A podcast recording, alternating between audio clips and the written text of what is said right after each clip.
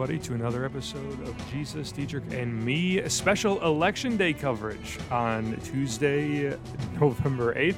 Good to be with you again as we are going to be uh, looking and closing out this article, this article that we started last week, um, talking about Bonhoeffer's quote unquote troubling theology. And so uh, we, we spent some time last time, spent some time last week talking through this article, which was written by a. Did we de- did we determine if Wardick was a pastor or is he just a Lutheran, like a scholar? He, does, he doesn't say he's a pastor. Okay, but he's a he's a Lutheran, is what he said. If he a Lutheran pastor, he'd say so. I think. okay, so um, so he he wrote this article as a as a kind of a response piece to an article about the troubling truth about Bonhoeffer's theology, and so he calls to attention a lot of the things that this previous article calls out. Um, I don't remember offhand. Weikart. That's the name of the that's the name of the author. Yeah. And so he ta he calls to mind a lot of the things that he brings up, and some of the things were the creation stuff, which we've talked about. Uh, the his view of the Bible. We spent a lot of time talking about conversion experience, uh, and then we ended with religionless Christianity and what does Bonhoeffer say about that? Why would he say something like that? Uh, and then today we're going to move into a little bit more. And I know you've got some things that you wanted to talk about. Before we do that, uh, before we do follies, Pastor Hill, how are you feeling today? Another year older. Since the last podcast, we celebrated your birthday. Nobody your age is going to understand this, but there was a time when you bought a car and you dreaded the moment it went from four nine nine nine nine nine to five zero zero zero zero whatever one It like because you 50,000 knew miles?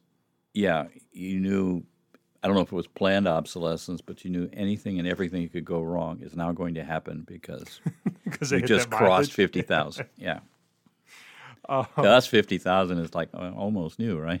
so what are you at now? What What mileage would you say that you're at then?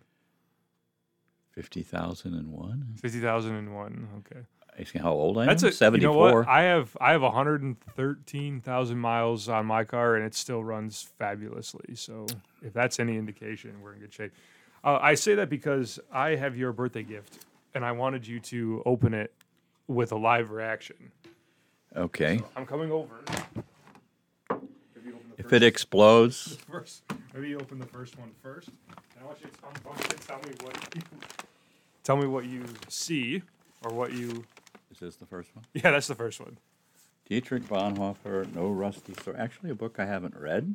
Yeah, that's the one we talked about. We're like, we're like, wait a second, neither one of us ever heard it. Uh, I had to track it down, but I found it. Your inscription says, "What's another year without more Bonhoeffer?" Happy birthday, love Tyler. I So you'll have to this- read it while Yeah. you're on vacation next week. Well, yeah. Oh, the other thing. And then the other thing, I mean, you could, you can do whatever you want with that. what is that? The uh, the sponsor for our uh, for the I wish it was. it is Irish whiskey, triple distilled, Yes, one of your favorites. matured and bottled in Ireland, Tullamore Dew. Yes. So maybe, well, this may be wait the that. shortest podcast we've ever had. right. Thank you very much. You're welcome. You'll have to read it. Uh, I'm sure that it's probably the book has not the label of the whiskey, but I'm sure that the book has The label might be more interesting. right.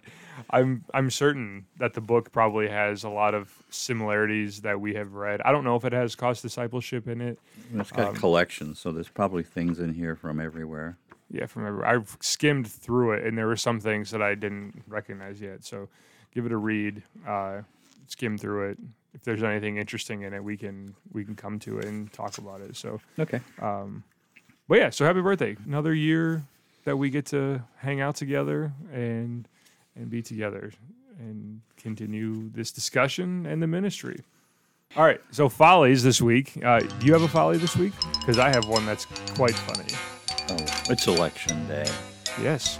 But just a minute ago, I was looking at, at a small crisis in Detroit because many voters in various precincts were told that the database says they had already voted absentee.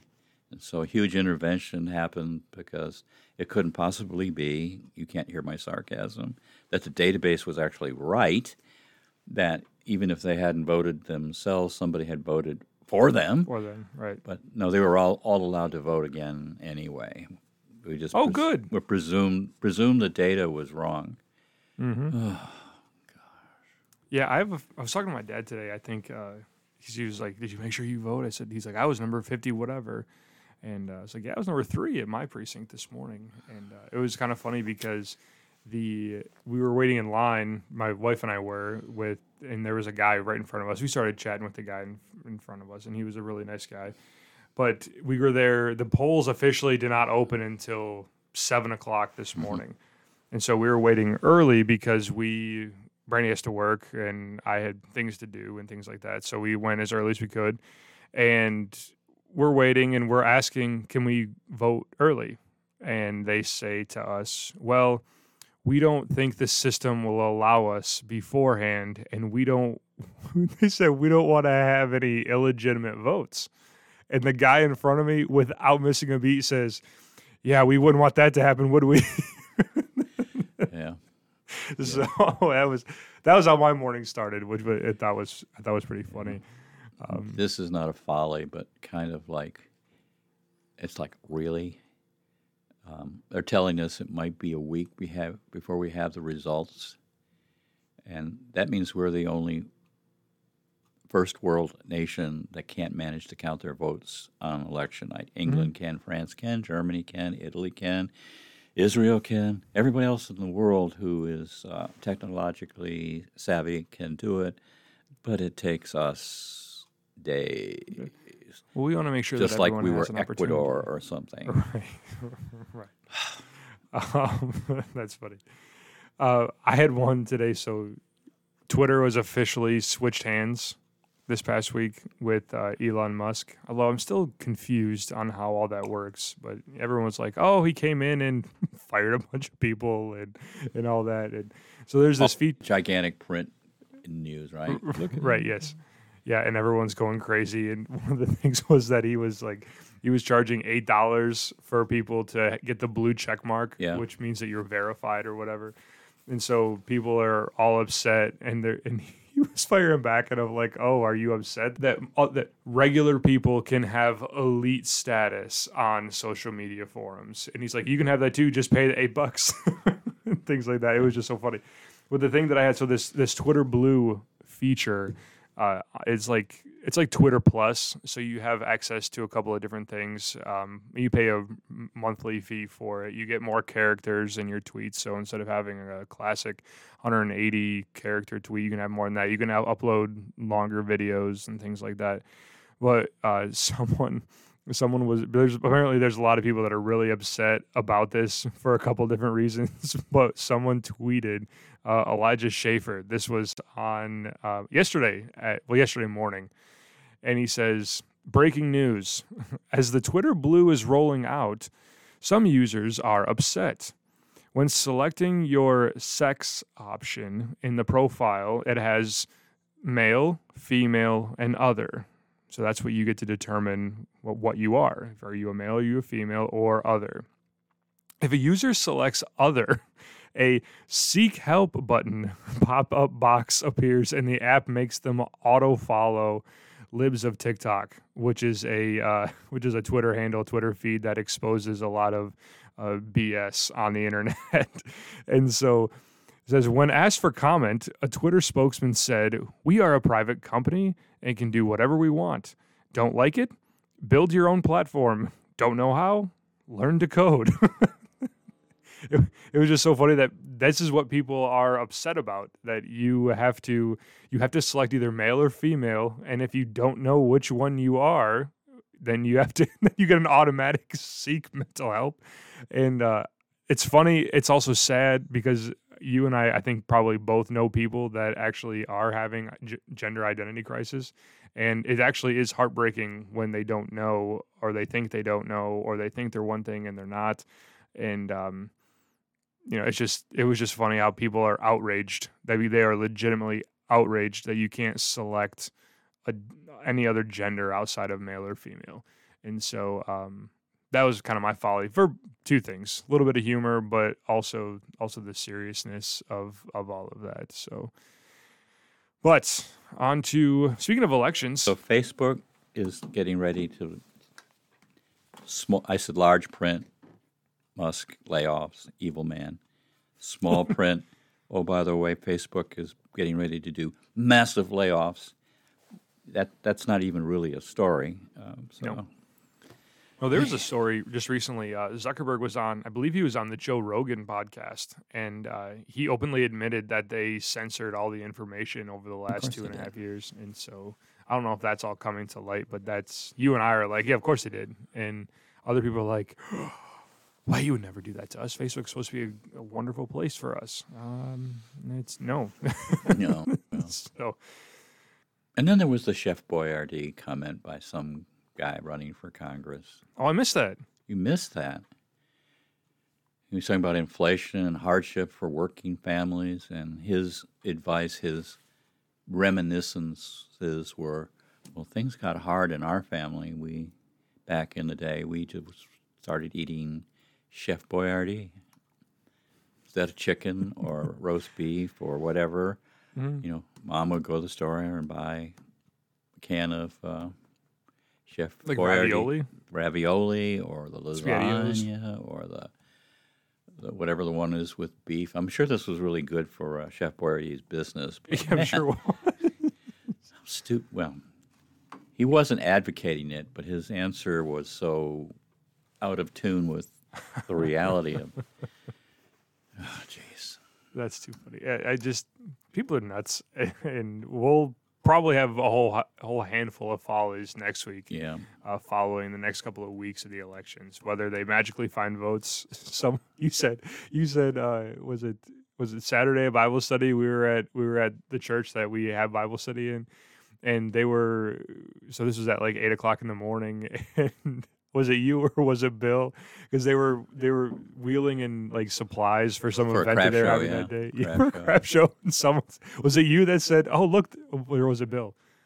Look, they're wheeling in the extra votes. know. Well, that sounds. Yeah, that actually sounds like something I would say, not Bill. I, I think I think Yeah. you can expect some uh, some s- sketchy behaviors coming out over Oh. the next week.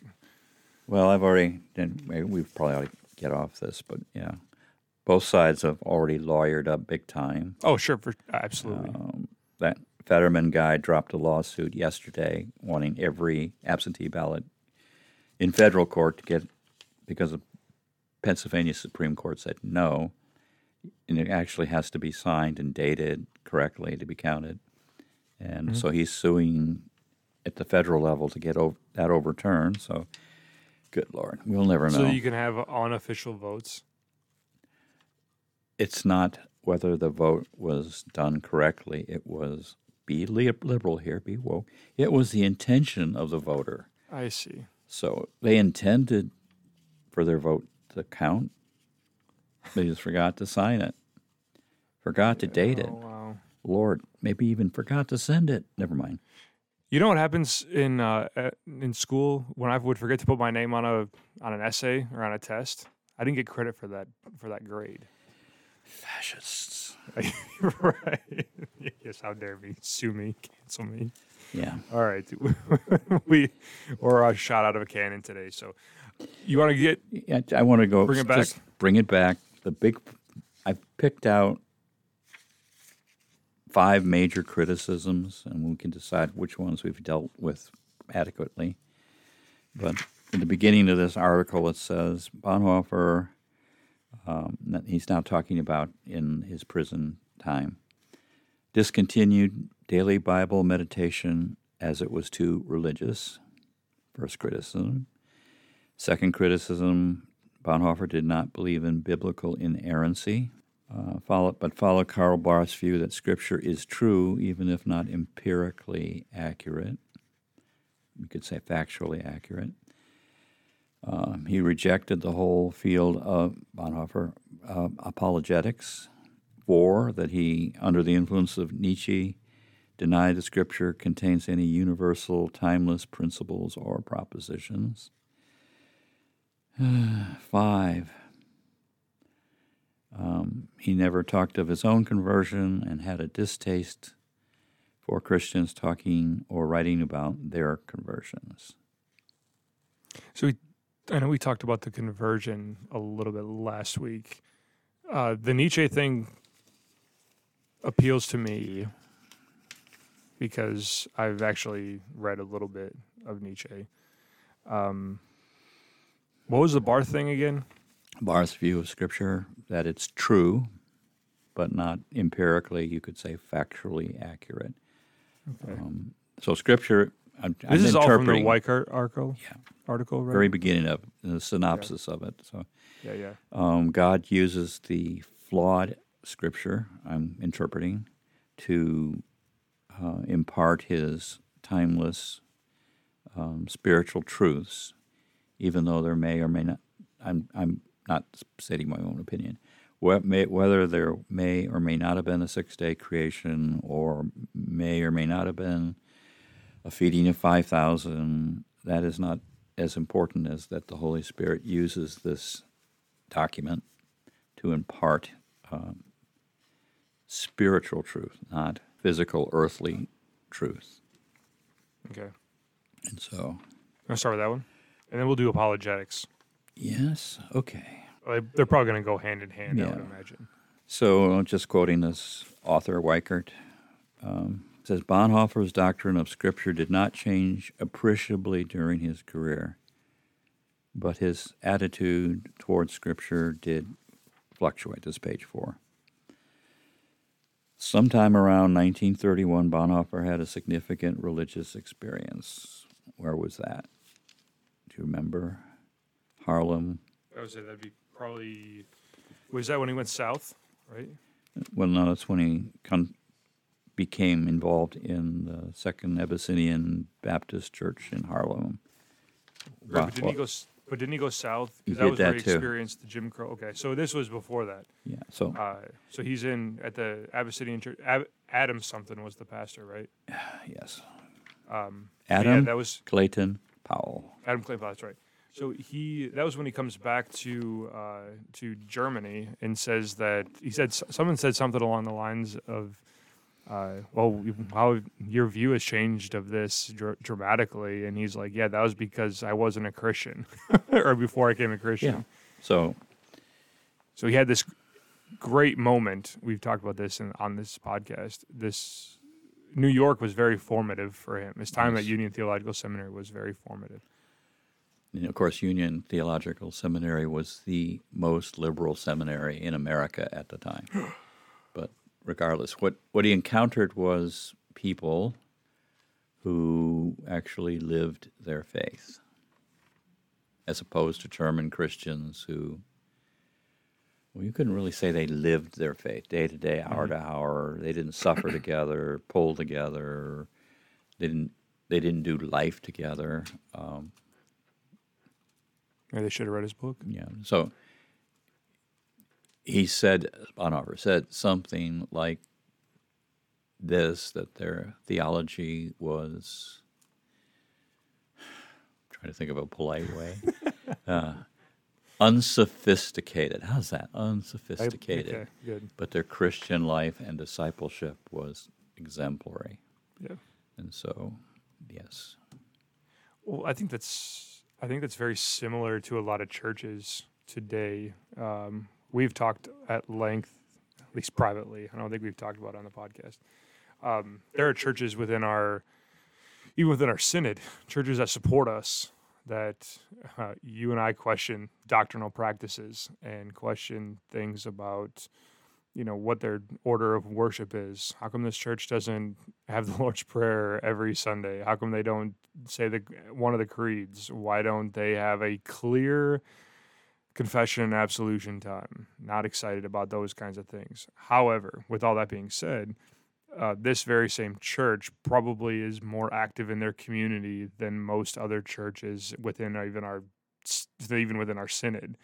Um, so those are the kinds of things that I think that he's talking about. You got questionable theology, but undeniable service and dedication to the Lord. Yeah. Okay, a cynic would say when you strip the cross away from the gospel, all you have left is the social gospel. Yeah. And so if you're a agree with that. United Methodist, you're equally passionate about all these things.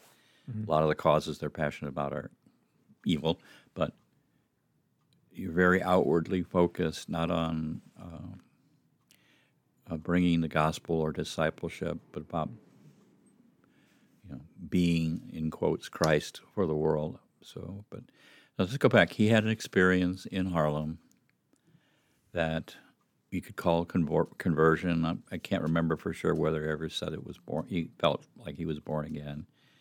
Might have actually said that, but then Luther did say that.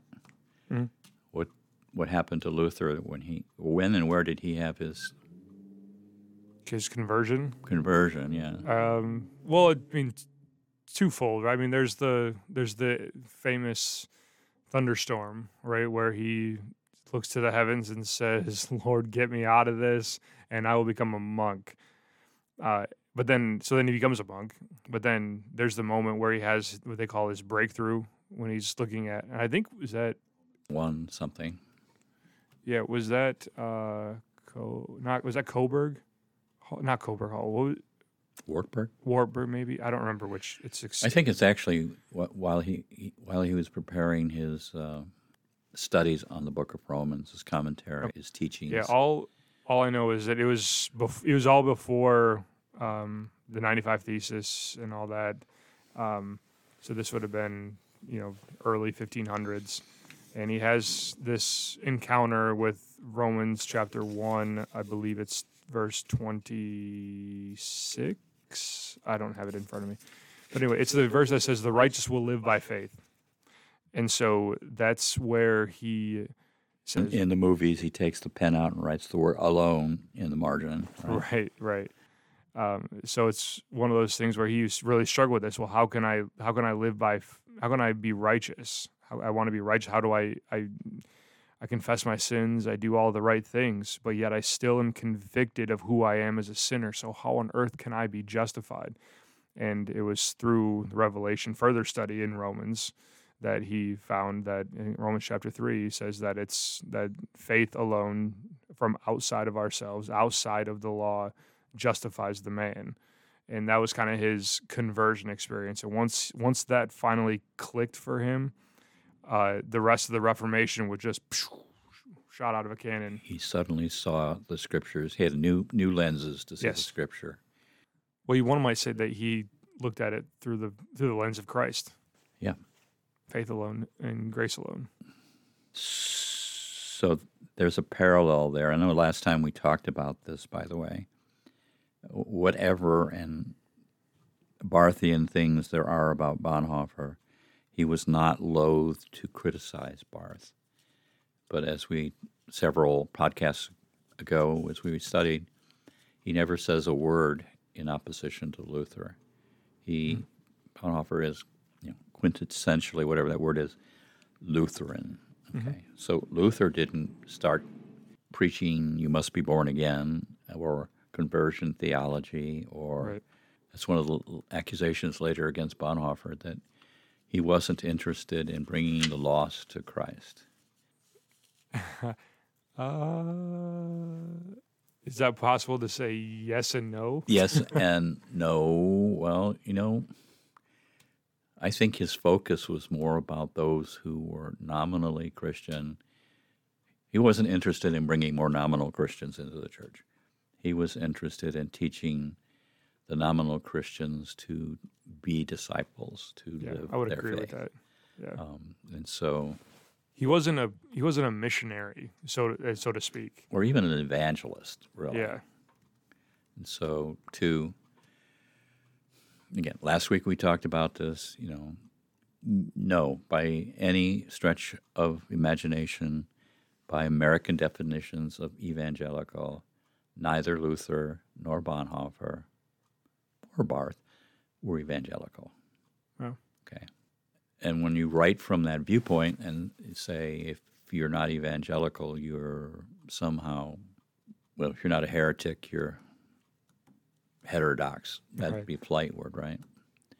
Heterodox means you believe things that are not true about Christianity. So, yeah. So no, he's not. He's not. He's not Billy Graham. Right. right? And if I were to say anything about Billy Graham, I'd say it was just the opposite. His his big push was to bring people into the church, but you could also say, as soon as they came forward, it was you know, you can't see my hands. You drop them. And, His are- and hope the local churches will pick them up and teach them how to be Christians. Right. But statistically, we know that was the success rate for that was pretty pretty low. Yeah, I I mean even that that the same kind of deal works in the Lutheran Church too. I was lis- listening to a video. So I preached at um, Christ Our Savior Lutheran Church on Sunday, and right now they're doing a Bible study, which is not really a Bible study. It is, but it isn't. Uh, but it's necessary and important, and I think interesting um, but they're teaching their people about the history of the LCMS and things like that. And um, there was a video that they showed to kind of introduce the the different parts of the synod, which one of them was, I believe it's mission, uh, mercy, and life together. So it's being missional, it's showing acts of mercy, and and then being in community with the synod. I might be messing up one of those, but anyway, so the video that he showed to kind of introduce these concepts was a video from one of the conventions with uh, President Harrison, and President Harrison in this video is talking to uh, people, uh, specifically talking to pastors and seminarians, and talking about how it's important to be church planting. Uh, but one of the things that he brought up was uh, you know how many people how many people that graduate so to speak from confirmation stay in the church. Uh, and then it's even how many how, how many people from baptism even get to confirmation and it's even less. And I i'm going to butcher this number but the, the roughly it was like it was under one out of four people that are baptized into the church actually even make it into having a regular church life. So once they get there, once you get to the water of baptism, you drop them. And that's that speaks a lot to not just to the church, but to the families and the people who have brought the kids, the children to baptism. If there's nothing else after that, this is what we've been talking about with the with the pro-life movement and why so many people that I've encountered, people that are pro choice, their biggest frustration with the pro life movement is that it seems that for a lot of people, especially when you politicize pro life, not necessarily the church, but when you politicize pro life, well, you're just saying we want the kids out of the womb and then we're actually not going to care for them after that, which is that's part of the pro life movement too. And so, but that's that kind of goes with your Billy Graham comment. It's just get them here, get them to accept Jesus as their Lord and Savior, and then let them go. And we can put a check mark in the box. And I think that's why a lot of Lutherans in particular that I've encountered don't like Billy Graham and other evangelists like that. So part of being, as this author is obviously evangelical, one of the problems is, um, watch me put you on the spot for after you did me the birthday present thing. um, yeah, That was fun. for you. And um, most evangelical churches, not the ones with United in front of them, because they don't really believe anything anymore, but I don't even know if they're but- Christian. but they're semi Pelagian. Not Pelagian, but semi Pelagian. So Pelagius taught that um, man's nature was not corrupt, that there is still innate goodness in him. You know, we say, we say Lutherans, you know, uh, we hate that in our natures we hate God. We're en- now by hate, we hate God. We're enemies of God. If, if we were left to our own, we would run from God. Right? Semi Pelagian says, no, there's something in us that allows us to choose God. I certainly would never expect Bonhoeffer or Luther to buy into that for a second because that's the under undercurrent of that evangelical. Uh, let's be focused on conversions, and so for several years I went to such a church down downriver. Uh, Here? yeah, they were s- supporting me in the seminary. Uh, African American Baptist church Oh, missionary. wow. Their pastor uh, had decided he was going to adopt me, and so that's great. I went to several services, and uh, if you can imagine St. Stephen's, Our St. Stephen. our St. Stephen's, what would it be like if every service at the end we lined up folding chur- chairs like this church did and invite those who wanted to give their life to Jesus to come forward and receive Jesus? There'd be a lot of empty chairs because there's no one right. there's no one there to come. But they were just relentless in putting these chairs up in front of the faithful. Call, they weren't they weren't asking people who had you know we don't use this word backslid to come forward. They were looking for converts, but everybody in that church was Converted. converted. But we have to do this because this is who we are. I- that was really strange to me. Is that church still around? Oh yeah, yeah. You ever hear from them? No, not not not since 2005 when I was ordained because then I couldn't play like that anymore. I see. that makes sense. Somebody would rat me out. Yes. I don't know if we talked about that religious thing as much as we should have last time. I think we said something like, "This is the letters in prison thing," you know, and the objection is that he's abandoned the organized church.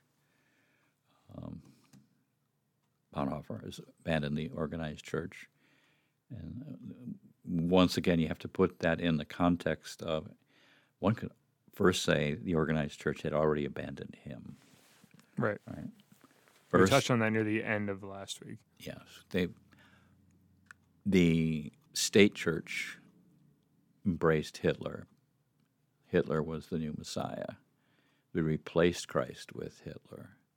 There were churches that were not uh, hadn't fully signed up for that, but they weren't exactly, to quote Bonhoeffer, they were not exactly being spokes in the wheel. Yeah. They were trying riding low and trying to get through the storm. Right. Um, and so, if in prison after a complete failure of the German church, the complete failure of those who uh, outside Germany, like the Barmen, uh, whatever that Barmen, what Carbon Declaration. uh, yeah, all of whom bailed when it was time to stand up for the Jews. They all Yeah. were, these are churches that were safe from Hitler Right. Right. they bailed on that and uh, compromised. Um, and so, if he were to say the organized church is not where to find Christ, yeah, I could kind of see that. But we also know this. I don't know that this author understands that we see the church in two ways the physical church, which is not the true church, and the invisible church, which is the true church. So I read these comments, and he's throwing himself into the invisible church and turning his back on the visible church. Not a particularly American uh, view in evangelicalism, to to see the. Uh, well, we just had All Saints Day, right? We discussed um, in the evangelical world, you're either one of three things. You know, you're lost. That's a polite word. You're a, you you are spiritual, and you need a sound effect for when I do that, right? Yeah, spiritual Your or you're carnal. You're a spiritual Christian, or you're a carnal Christian, or you're just lost. lost and headed to hell. Um, and so for them, they can't get their minds around the sinner saint thing because it's uh, it's two opposing truths colliding, and how you got you got to it's got to be one or the other, right? One in fact It can't be. It can't Luther be or both. Bonhoeffer would say, no, you're both. Right. Ooh, hold on. Wait, Pause for a everybody, second. Homeland Security's checking us Yeah, out. that's what it's. Look, it's. I sound like an alien. I have no idea if this is coming through, how this is coming through, but it's very odd. Hold on, I'm gonna. s- So we're back. So try, try that again. In the inve- evangelical world, that's nonsense to say that I am simultaneously sinner and saint, because you must be one or the other. Um, and that, again, is exemplified in the idea for Christians you are either spiritual or you're carnal. Mhm. You're either faithful or you're backslidden, right? And so those are categories. And Luther and I would say Bonhoeffer, though I don't think he's explicit about simultaneous sinner and saint. That's kind of a Lutheran thing, right? We are able to leave those things in tension. Like how can it how can the bread be body and how can the wine be blood? We leave those in tension and say, yes, they are both.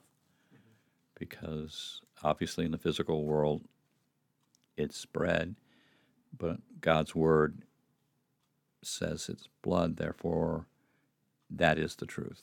That is body and blood and bread and wine. We're able to accept that in an evangelical world. No.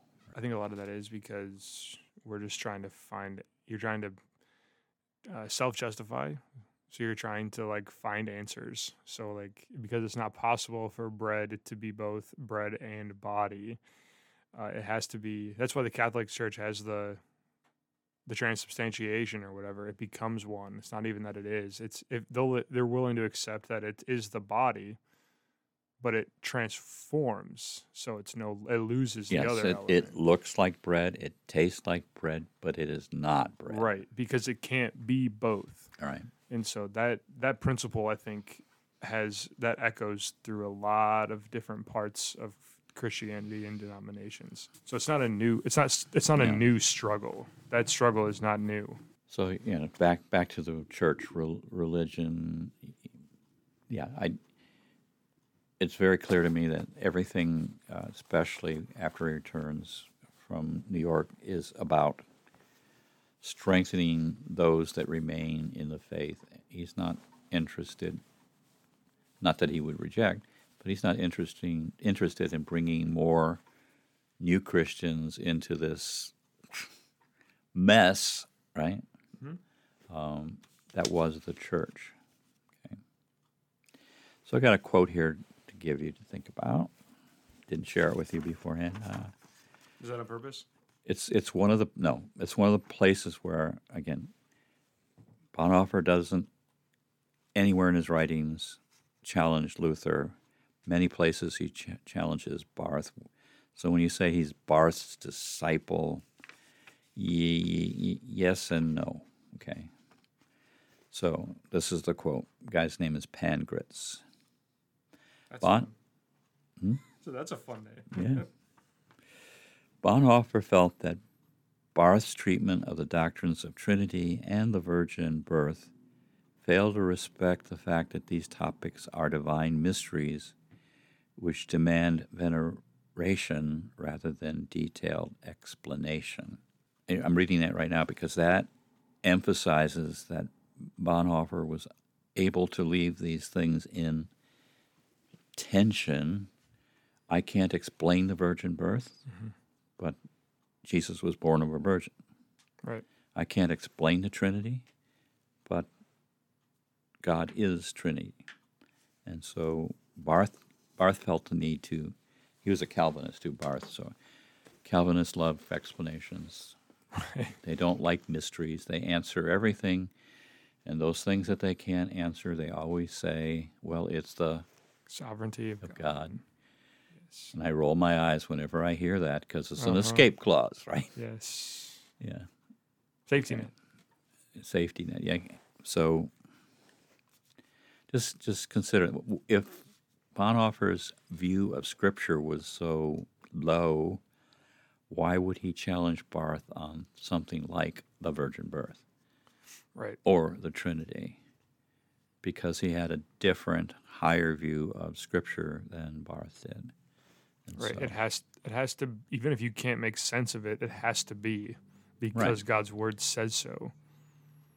That's that's what I tell people with when it comes to the Lord's Supper. I, I don't really think there's any other explanation that we need as to why we believe what we believe about the Lord's Supper. Right? Every every Sunday when we when we get ready to take communion, I tell our people uh, that this is the body and blood of Jesus. And the reason that we believe this is very simple because Jesus says so. Jesus, in his word, in multiple places, four different places, right? Three gospels and an epistle. God's word says, This is my body given and shed for you for the forgiveness of your sins. I don't understand that. You don't understand that. But because God's word says it, we believe it. We don't need another explanation for that.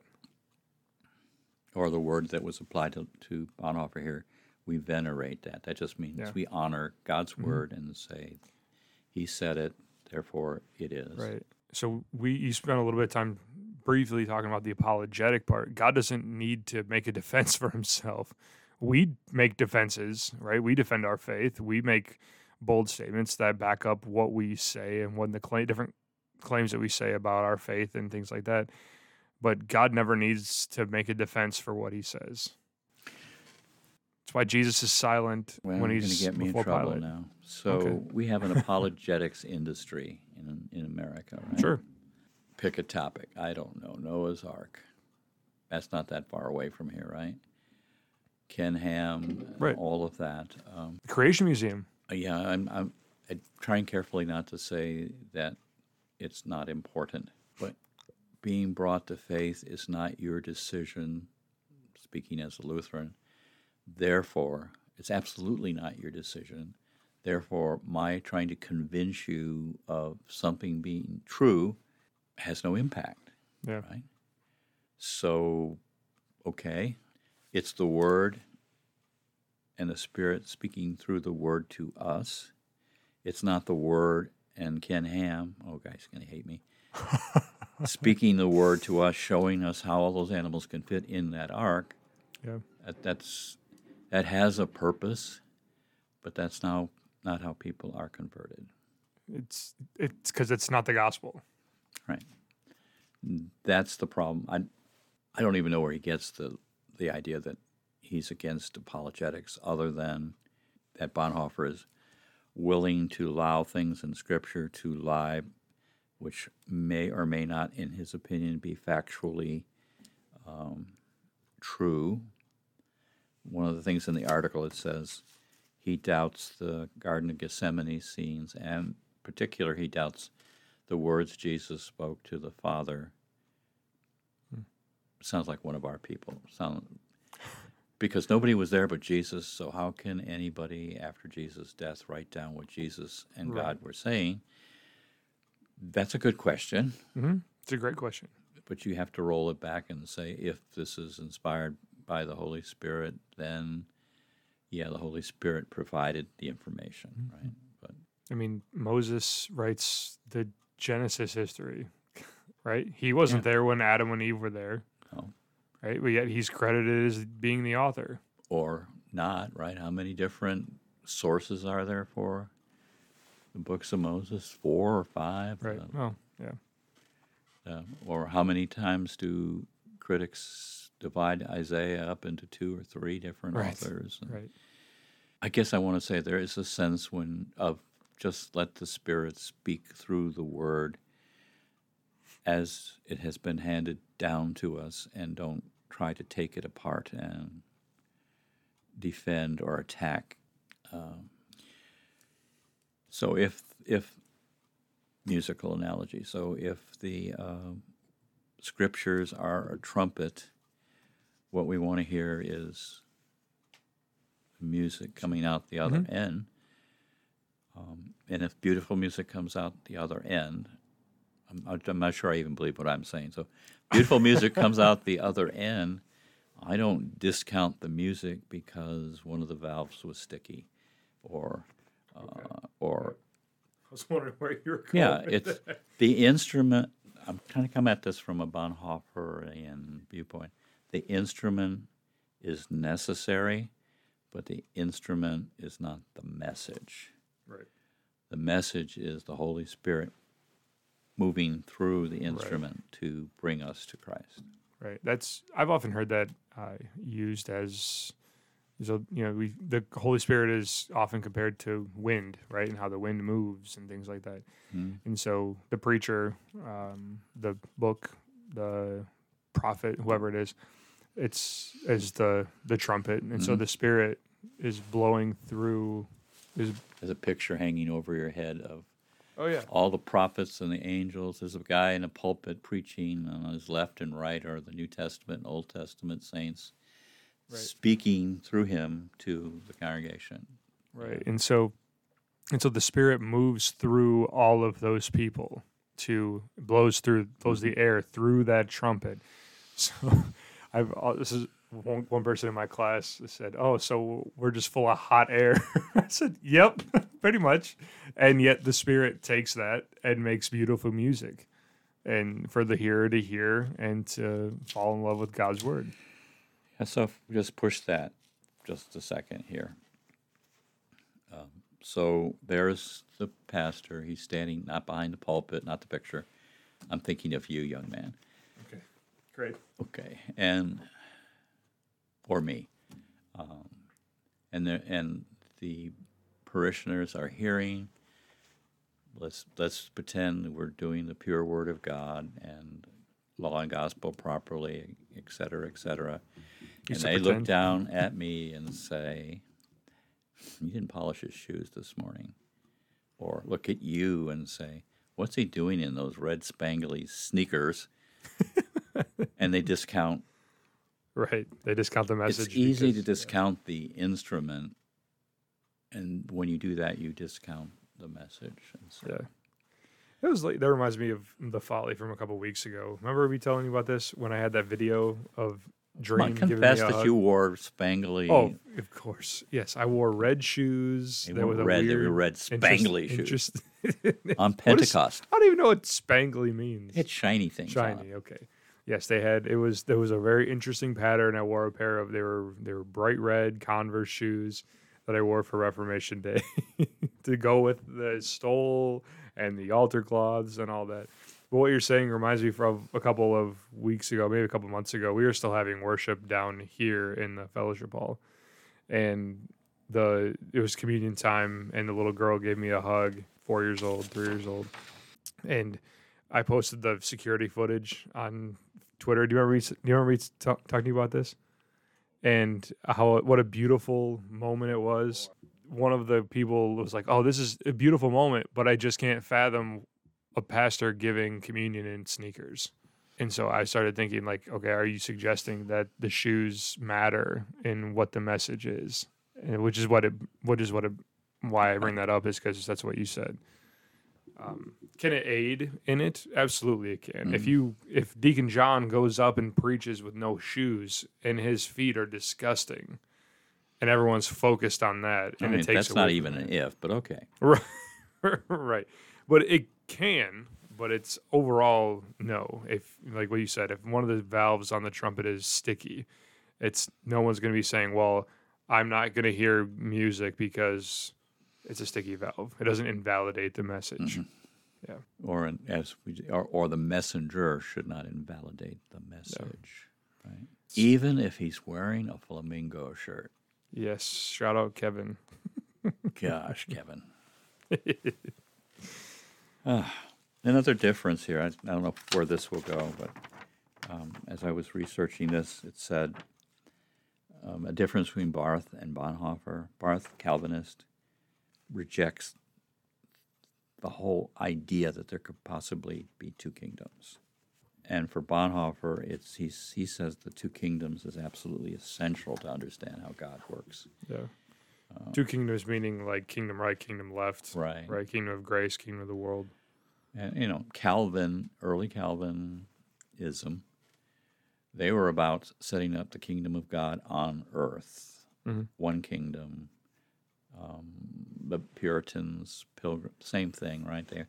They didn't distinguish between the um, civil government and um, theocracy. What they thought of themselves as is a theocracy. God is working through us, and so that's another big. Uh, okay, so how about we head into this quote I sent you about Luther as a historical critic of the New Testament.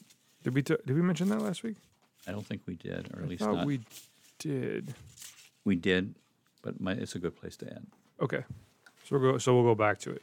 Yeah. So certainly Luther was not a historical critic like the Jesus Project or anything like that. I mean, who, who Kurt Aland, who Mm-hmm. he, he said that for shock effect, in my opinion.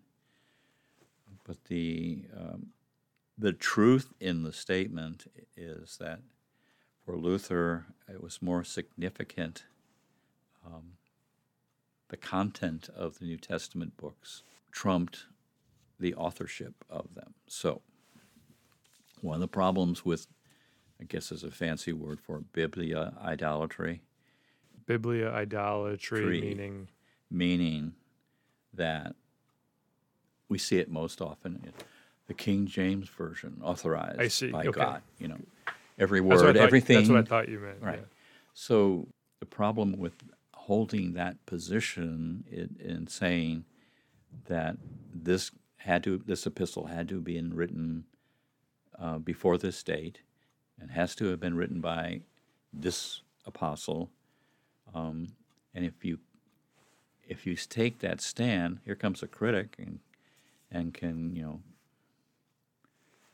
uh, invalidate your position if they if they can prove well James wasn't written by the apostle James Right. or um, the Revelation wasn't written by the Apostle John, or who whoever wrote Hebrews because we don't know who it is. It's not valid because he has no apostolic claim. Whoever the author is, Right. a more Luther idea would be yeah, set that aside. Look at what it says. Yeah. Is it Does it proclaim Christ? does it proclaim Christ? And, and the example last week was why did why did Luther object to the book of James? Not because he doubted who wrote it. He just didn't see Christ in it. Right. Okay. And if you're reading it alone Yeah. without any background, you're not going to get Christ out Yeah. of it. And he accepted Hebrews even though he had no I no he had doubts about who wrote it. Early he said Paul, later said no, no, not Paul. But he accepted the book Yeah. because Christ was in it everywhere. Who do you think wrote it? Who do I think wrote it? Do you think it was Paul? Fetterman. All right. Oh no, I'm I'm trying to think of that guy. That uh, remember the litany of people in Corinthians church. Yeah, I think it's Apollos. I think it's Apollos too. Um, I don't, I don't know, and I would never say No. that definitively. But and you know, again, the whole historical criticism is intended. Intent is to invalidate the scripture, right? yeah, right. So the Jesus Project project that was like a bunch of scholars, and they had it's like balls, like little black ball, white ball, red. I don't remember the colors, but they would vote with that. Oh, this verse was Oh, okay. Yeah. yeah, this verse was certainly written by. This was mm, we're not sure if this is even valid. oh, this definitely is not. Right. And so what do you, you end up with this shotgun Bible, not a Bible that shoots, but the Bible that's been shot. Right. You know, there's these pellets all through it, and you don't even know what to believe anymore because Like buckshot. yeah, they buckshotted it, and so it's an Ill- inelegant, inelegant way of drawing to mind the Jefferson Bible with his Yeah. penknife, cutting out the parts that are. So maybe wrapping up, I I fully admit Bonhoeffer is not evangelical. But that doesn't mean you shouldn't Probably listen to him. be driven out of the Dallas Theological Seminary. Might be driven out actually of some Lutheran seminaries. If you opened your mouth, you'd be driven out. No, that's true. Uh, was a basic thing, a really basic thing, right? If he is all that this critic says, and then we read him and say, but he's sacramental. How can a person who is sacramental be the biblical critic that is being described? A sacramental person, by definition, must step forth in faith and say, I don't understand, but God's word says, Right. therefore, I believe and I do. Yeah. Um, so, but it is actually kind of chic, C H I C, chic to attack Bonhoeffer now because so many, he's been elevated as Saint, like, like one of the, maybe this guy said, you know, Saint he's everything to everybody, Yeah. to the revolutionary social gospel people, Mm-hmm. he's the man, and to, Yeah. you know, Well, what- conservatives, he's the man, and That's what we were, uh, and, and w- a couple episodes ago, we were talking about Pastor Riley and Pastor Gillespie, who attacked him. That was our first, uh, not attacked him, criticized, but that was one of our first episodes where we came to defense and thought, okay, they bring up some good points. Let's talk through it. Um, but he said, Pastor Riley was like, "This is I have a, a an obsessive personality. So when he once he started reading, he couldn't stop, and for years he was all about Dietrich. Dietrich was everything, and and then it it was he had a couple people say, "Hey, think about it this way," and then it became the op- the polar opposite. swung the other way, right? Yeah, yeah, yeah. Yeah, so, So I, I think you got you got to find the balance there. You got to find the Yeah. balance and say, okay, we can we can always consider his context, always consider who he's speaking to. That his goal is not to be a missionary. His goal is not to be an evangelist. It's to actually speak into you said nominal Christians uh, who have uh, conformed to society, and I think that's what he does. And I think that God that's what God has used him for and ultimately it got him killed. that's I think is his power today is that same message to nominal Christians and nominal churches. The, the church that seems to be you mentioned it by not by name, but I won't.